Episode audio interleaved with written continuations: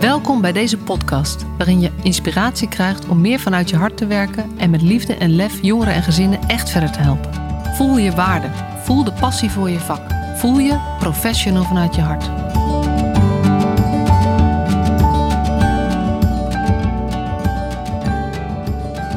Welkom bij deze videopodcast van Professional vanuit je hart, Marcia Struik. Nou Marcia, daar zitten we. En ehm, welkom weer in je eigen podcast. Dankjewel. Deze aflevering gaat over verbinding ehm, met de ander. Waarschijnlijk ook verbinding met jezelf. Maar vertel eens, hoe, hoe, hoe is dat thema zo uh, voor jou?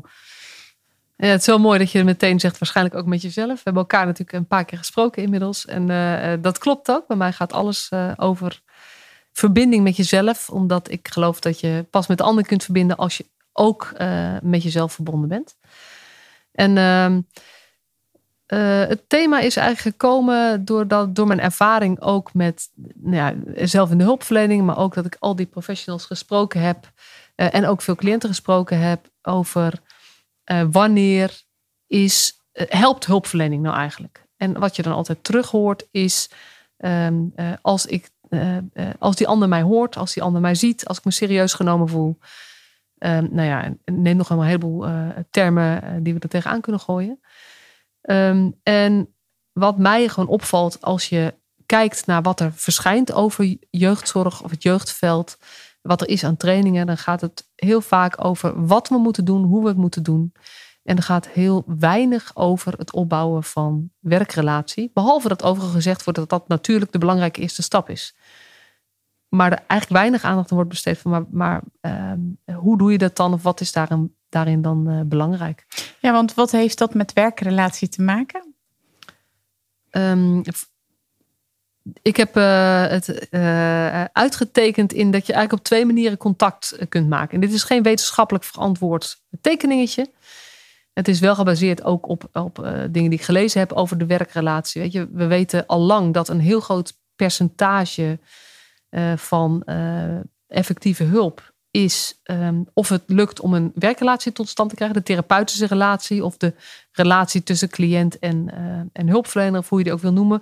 cliënten noemen het vaak de klik.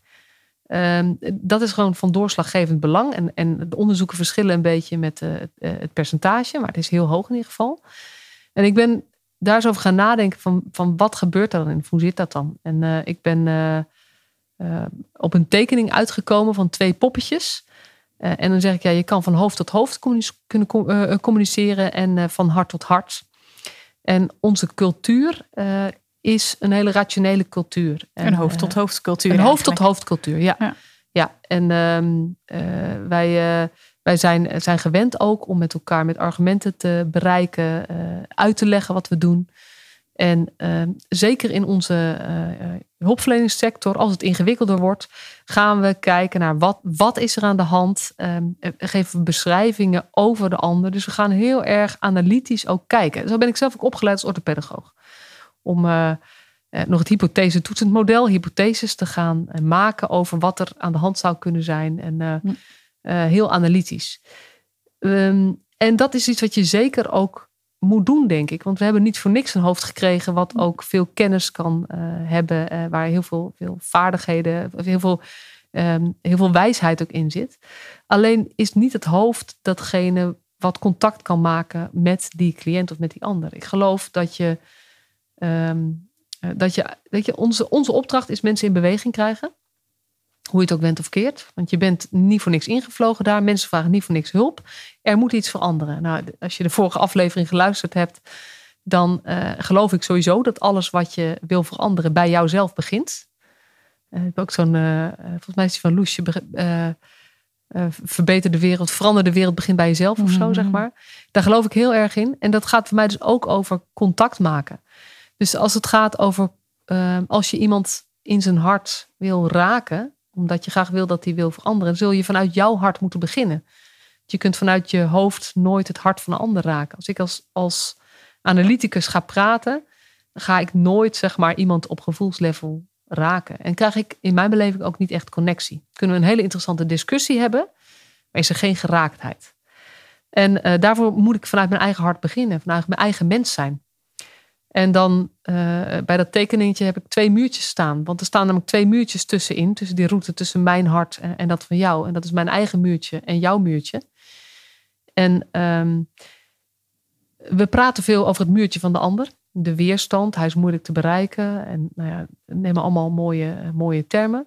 Uh, terwijl ik denk dat ons eigen muurtje heel vaak hetgene is wat contact belemmert. Omdat we bang zijn, of dat we oordelen hebben, omdat we um, vooroordelen hebben, gewoon al, alvast, uh, omdat we tijdsdruk ervaren. Allemaal redenen dat we niet vanuit ons hart spreken, maar eigenlijk vanuit ons hoofd.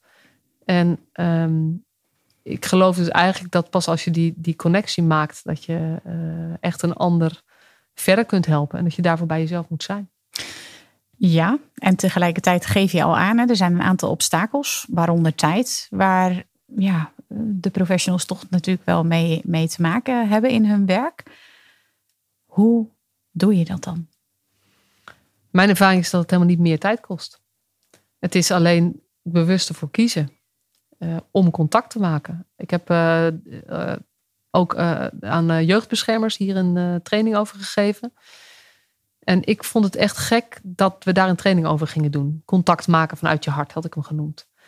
Um, en het was ook heel inzichtgevend toen ik die training gaf. Want het gaat echt over, ga je naar een gesprek toe met je hoofd vol met de opdracht die je mee hebt vanuit de organisatie. Of vol met het dossier en alle haken en ogen die daarin zitten. Of ga je naar een, uh, ga je naar een afspraak toe uh, om daar de mens die er ook zit te ontmoeten. Mm-hmm. En het is weer die basishouding uh, die uiteindelijk het verschil maakt. En het voelt gewoon, weet je, als je zelf naar de kapper gaat, of als je naar de huisarts gaat, of, of waar dan ook, waar je komt, ook al ben je bij een makelaar, of, maar het maakt eigenlijk niet uit, iemand met wie iets moet dealen. Jij voelt gewoon, zit die ander daar zijn werk te doen, of maakt die ander connectie met je. Mm -hmm. En het is zoveel fijner om gezien te worden, waar je ook zit. Nou, stel je eens voor dat jij gewoon problemen hebt ergens mee en er komt een hulpverlener op bezoek. Sterker nog, er zijn zorgen over jouw mm. gezin. En dan komt een hulpverlener kijken of jij het wel goed doet mm. in jouw beleving. Um, het verschil hoe je daar zit als mens of eigenlijk met de opdracht is, is enorm. En uh, um, ik geloof dat je, uh, dat je heel veel deuren kunt openen door zelf je eigen muurtje wat naar beneden te laten zakken. En dus uit te reiken. Dus eigenlijk de verbinding maken met jezelf gaat over de uh, sorry, de verbinding maken met de ander gaat over de verbinding met jezelf. Klopt dat, die conclusie? Ja, ja klopt. Zeker. Maar het, gaat, het gaat ook over um, iets van jezelf durven delen. Want je ja, kan een leuke precies. verbinding met jezelf hebben. En dat uitschakelen op het moment dat je naar een ander toestapt. Maar dat is hem natuurlijk niet. Het gaat over dat je die verbinding met jezelf hebt. En dat je ook op het moment dat je met, uh, met een ander bent, en, dat kan een cliënt zijn, dat kan een jongere, een ouder zijn, dat kan ook een collega zijn, of uh, dat kan ook uh, de buurvrouw zijn, die we alles eerder langs zagen komen. Um, maar als jij met een vooropgezet doel een gesprek ingaat, dan is het gewoon lastiger om datzelfde doel voor elkaar te krijgen als je niet eerst connectie maakt.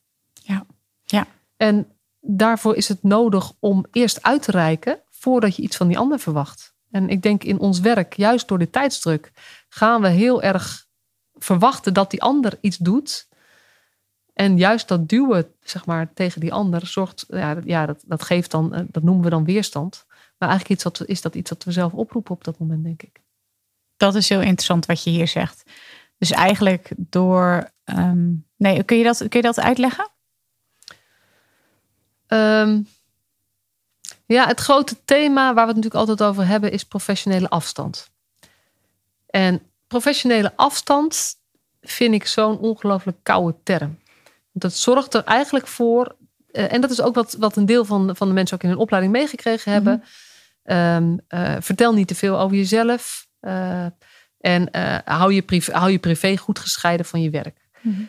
Wat ertoe leidt dat mensen als een soort, nou ja, negatief gezegd, robot, robot ja. gaan doen wat Zo ze moeten het. doen. Ja. Um, en als ik dat op menselijk vlak bekijk, dan, dan uh, zou ik eigenlijk zeggen: professionele afstand is een vorm van verwaarlozing. Want je neigt, je, hoe kan je van iemand verwachten dat hij zich openstelt als jij dat zelf niet doet? Wat voor ongelijkwaardigheid breng je daarin in het contact? En hoe klein maak je de ander door eigenlijk uh, van alles van hem te vragen, maar niks van jezelf te delen? En dat is heel veel cliënten in de jeugdzorg hebben daarmee te maken.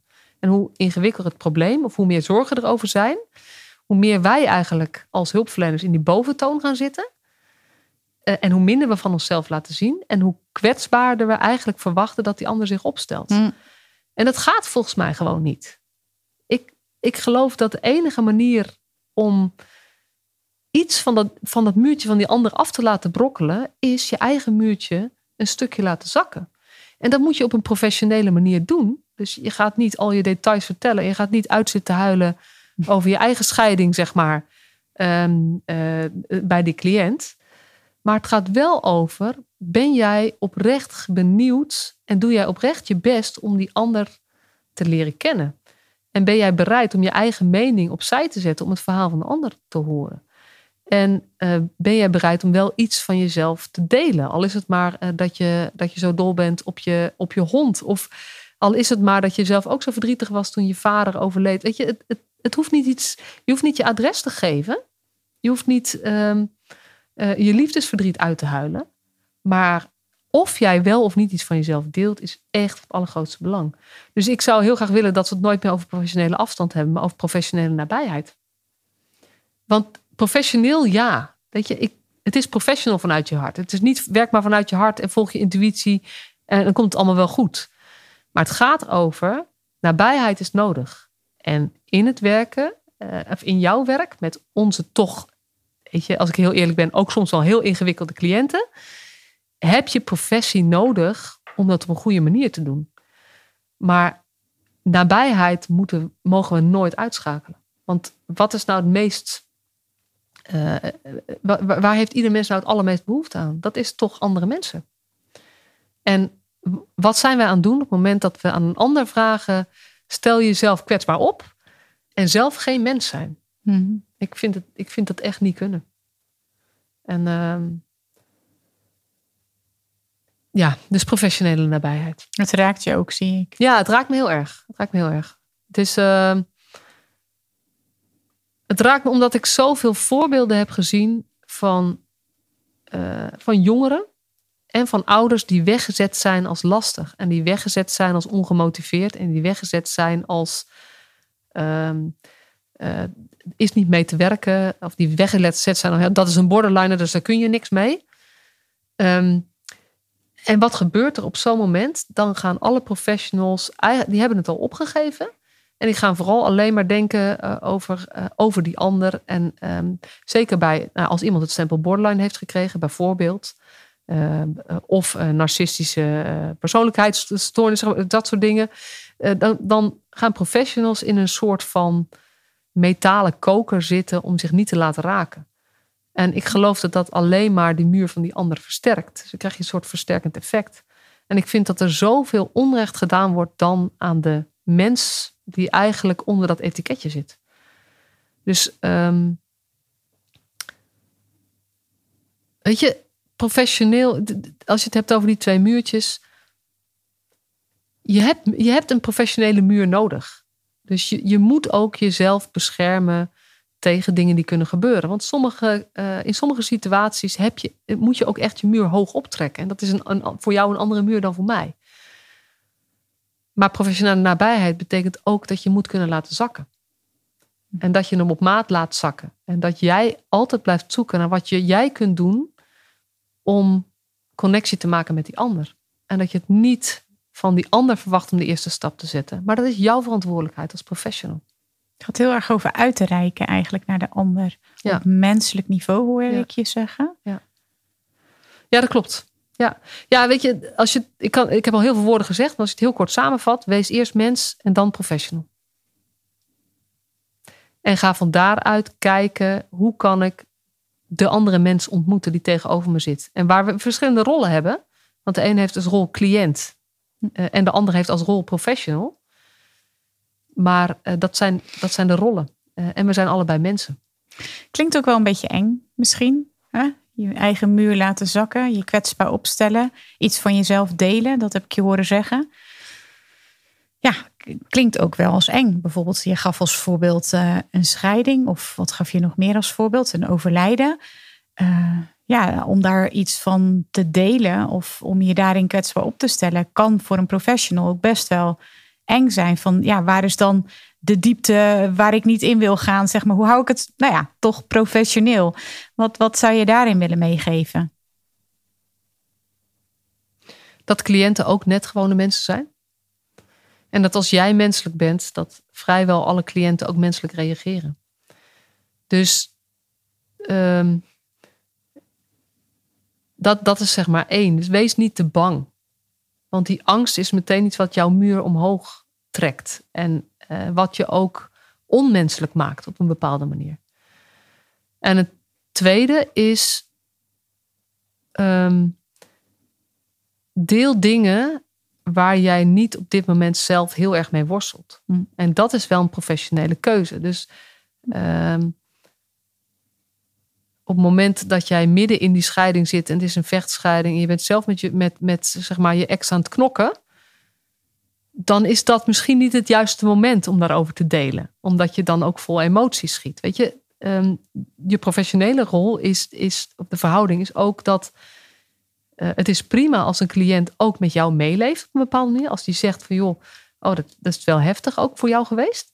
Maar als, die, als, als jij een appel gaat doen op hem of haar om jou te troosten, dan, dan moet je bij andere mensen zijn. Dat is niet, dat is niet oké. Dat is niet. Uh, dus het moeten dingen zijn waar je die zelf al wel uh, op een bepaalde manier mee kunt dealen. Ja. En als je er nog niet mee kunt dealen zelf, moet je het nog niet in een cliëntcontact brengen, denk ik. Ja. Om toch maar een soort van handvat te geven. Ja, mooi. Ja, mooi. Dat is een hele mooie, hele mooie richtlijn, inderdaad. Hoe heb jij je hierin ontwikkeld? Om te, te, ja, ik denk dat het ook soms misschien een keer op je bek gaan is. Dat je dan net iets te veel. Of, of is dat helemaal niet zo? Hoe, hoe was dat bij jou? Nou ja, ik ben, uh, ik ben een heel gevoelig typeje. Dus ik huil nogal gemakkelijk. En uh, dat heb ik heel lang als, een, als te gevoelig ervaren. En zo is het ook wel door, door mensen in mijn omgeving soms benoemd. Um, en tegelijkertijd is het ook hetgene geweest. Uh, zo, eh, weet je, eh, niet, niet per se dat huilen, maar wel uh, dat ik makkelijk dingen deel. Is ook hetgene geweest waardoor andere mensen zeiden van hé, hey, maar doordat jij dat doet, kan ik ook makkelijker dingen delen. Mm -hmm. Dus ik ben er eigenlijk nooit mee op mijn bek gegaan. Ik heb wel geleerd mijn emoties meer te. Ik, ik, ben, ik ben nooit op mijn bek gegaan dat ik, dat ik iets te kwetsbaars gedeeld heb. Wat ik geleerd heb, is mijn emoties meer controleren of zo. En, en ook wat ik net vertelde, zeg maar, je moet niet over iets vertellen waar je middenin zit. Hm. Op het moment dat jij als professional daar in een gesprek zit. Dat, dat kan niet. Um, maar als jij gewoon zuiver verdriet hebt over iets, omdat je vader net overleden is, dat is zo universeel. Dat is alleen maar mooi als je dat kunt delen. Uh, en dat opent ook voor een ander een poort naar zijn eigen verdriet of naar zijn eigen ervaringen. En als je dat als mensen kunt uitwisselen, zit je heel snel op een ander level. En ja, mijn, ik, ik kan niet zeggen dat het altijd zo werkt, maar mijn ervaring, zelfs met, ik heb, ik heb ook met criminele jongeren gewerkt die terugkwamen uit detentie. Ik heb met multiproblem gezinnen gewerkt. Dus ik heb zeg maar ook met, met uh, gezinnen die, uh, uh, waar ze vechten om de kinderen, met de hulpverlening, zeg maar tegen de hulpverlening vechten om de kinderen. Waarbij ik gemerkt heb op het moment dat je echt oprecht kan zeggen: joh, maar weet je, ik begrijp zo goed als ik jou was, zou ik dat ook doen. Want ik weet, weet je, want ik, ik snap je verlies. Op het moment dat je dat doet, gaat er iets van die spanning en van het vechten weg. Omdat je op een andere level uh, connectie maakt. En als je, als je in de jeugd, jeugdbescherming werkt, weet ik hoe ingewikkeld het kan zijn met, met sommige ouders. Dus daarin ga je echt niet je woonadres doorgeven. Weet je, we weten allemaal dat dat, dat is niet. Weet je, dat, dat is gewoon jezelf beschermen. Dat moet je gewoon niet doen. Maar je kan natuurlijk wel vertellen uh, of je kinderen hebt. Of je kan uh, vertellen. soms, in sommige situaties kan je ook vertellen dat je graag kinderen had willen krijgen, maar dat dat niet gelukt is. Of je kan vertellen. je, je, je, kan, je kan dingen delen op het moment dat het, dat het relevant is. En dat het misschien al bij jezelf dus wat meer gezakt is, waardoor er niet meer zoveel emotie ja. op zit. Ja, Ja, en ik moet ook meteen denken aan de. Dat is ooit gemaakt door het Jeugdwelzijnsberaad. Ik weet niet wanneer het gemaakt is, maar het is een hele mooie plaatje van een poppetje. En daar staat dan boven mijn ideale hulpverlener. En dat zijn allemaal dingen die jongeren zeggen wat hun ideale hulpverlener is. Wat leuk. En het zijn allemaal eigenschappen. En eentje die erin staat is gewoon deelt ook iets over zijn eigen leven. En ik heb veel ervaringsdeskundigen gesproken nu. Mensen, of gewoon überhaupt jongeren, maar ook jongeren die al met wat meer afstand kunnen kijken. En die allemaal zeggen, de hulpverleners waar ik vertrouwen in had, waren degene die ook iets van zichzelf vertelden. En ze hoefden helemaal geen details te geven, want ik snapte dat ook wel. Dat ze niet alles gingen vertellen. Maar ik vond het heel leuk als ze uh, iemand vertelde. Ja, ik, weet je, ik, had er, ik heb ooit een PM'er gehad en die hield heel erg van viool spelen. Ik vond viool suf. Weet je, ik was heel stoer. Ik vond, maar zij vertelde dat en ze nam dat ding mee en ze, en ze deelde dat. En ik, ik ben, vind viool nog steeds stom. Maar doordat ze dat durfde op onze groep met stoere gasten, heeft ze wel mijn respect gewonnen. En heeft ze mij, ja, zij, hij gebruikte nooit de woorden van heeft ze me geraakt natuurlijk, dit is nu mijn vertaling. Maar is er wel iets gebeurd door meer jezelf te zijn en meer van waar je, wat jouw liefde is, zeg maar, uh, gebeurt er iets. Stel je nu voor dat er iemand luistert en die denkt van ja, ik zou dat wel weer meer willen. Want ik heb net van Marcia gehoord dat uh, professionele afstand verwaarlozing is. Dus ik wil toch wel wat meer van mezelf laten zien. Maar ik vind het ook nog wel een beetje spannend. Wat, uh, wat, wat zou je dan uh, daarin als tip kunnen geven? Niks hoeft radicaal. Ga gewoon eens kijken wat voelt voor jou oké. Of bij welke cliënt voelt het voor jou oké. Ga jezelf niet voornemen, ik heb het nu gehoord, dus vanaf nu moet ik dingen over mezelf delen. Maar ga veel meer kijken. Ga, dit gaat ook weer over zelfreflectie. Ga eens kijken um, in gesprekken of, of aanwezigheid op de groep of gesprekken bij een ouder. Uh, waar je merkt, hé, hey, hier uh, gebeurt iets bij mij. En of je daar iets van kan delen. Uh, al is het misschien dat je een traantje wegpinkt als een moeder zit te huilen. Dat, dat kan het al zijn. Of dat je ook zegt, het raakt me. Zonder dat je er verder op ingaat. Dus maak het klein. Mooi. Wees meer mens. Dat is uh, in ieder geval wat ik uit deze aflevering haal. Um, ja, zou jij nog iets willen toevoegen? Nee, we denken eigenlijk over heel veel gehad. Ik denk, uh, realiseer je goed dat. Um, weet je, dit is de kern eigenlijk van heel veel dingen. Weet je, ik, ik kan heel veel woorden, maar dit is wel de kern waar heel veel uh, op neerkomt. Realiseer je goed dat als je dit doet, jij echt voor iemand het verschil kan maken. Hmm. Ja. En veel hulpverleners zijn ooit begonnen omdat ze verschil willen maken voor andere mensen. Alleen we hebben in onze opleidingen geleerd om professioneel afstand te nemen. En eigenlijk daag ik je uit om weer meer terug te gaan naar wat je oorspronkelijke drive was om uh, dit vak in te rollen. Mooi. Dankjewel. Superleuk dat je weer luisterde naar deze podcast. Dankjewel. Nog even kort een paar belangrijke dingen. Ten eerste, het is mijn missie dat de jeugdhulp weer een sector wordt waarin bevlogen, liefdevolle professionals jongeren en gezinnen echt verder helpen. Daarom maak ik deze podcast voor jou. Wil jij deel uitmaken van deze beweging van Professional vanuit je hart, waarin professionals elkaar steeds opnieuw inspireren? Begin dan met het lezen van mijn boek. Je kunt de eerste hoofdstukken helemaal gratis lezen. Ga naar professionalvanuitjehart.nl/slash boek. Ten tweede, wil je alle podcastafleveringen overzichtelijk onder elkaar? Abonneer je dan op deze podcast. Klik in je podcast-app op de button subscribe of abonneren. En elke keer als er een nieuwe podcastaflevering gepubliceerd wordt, ontvang je automatisch een berichtje. Ten derde, ondersteun je mijn missie? Geef me dan een review via je podcast-app, bijvoorbeeld iTunes of Spotify. Op die manier kan ik nog meer professionals bereiken. En ken je een collega voor wie deze podcast ook interessant is? Dan zou het super zijn als je hem of haar de podcastaflevering doorstuurt. Bijvoorbeeld door de link te kopiëren via Spotify. Ik vind het altijd heel leuk om berichtjes te ontvangen van luisteraars. Om te horen wat je van een podcast vindt. Of als je misschien vragen of suggesties hebt. Of als een aflevering je een bepaald inzicht heeft gegeven of er iets in beweging is gekomen. Stuur me dan even een berichtje op masha.professionalvanuitjehart.nl via de website of stuur me een connectieverzoek op LinkedIn.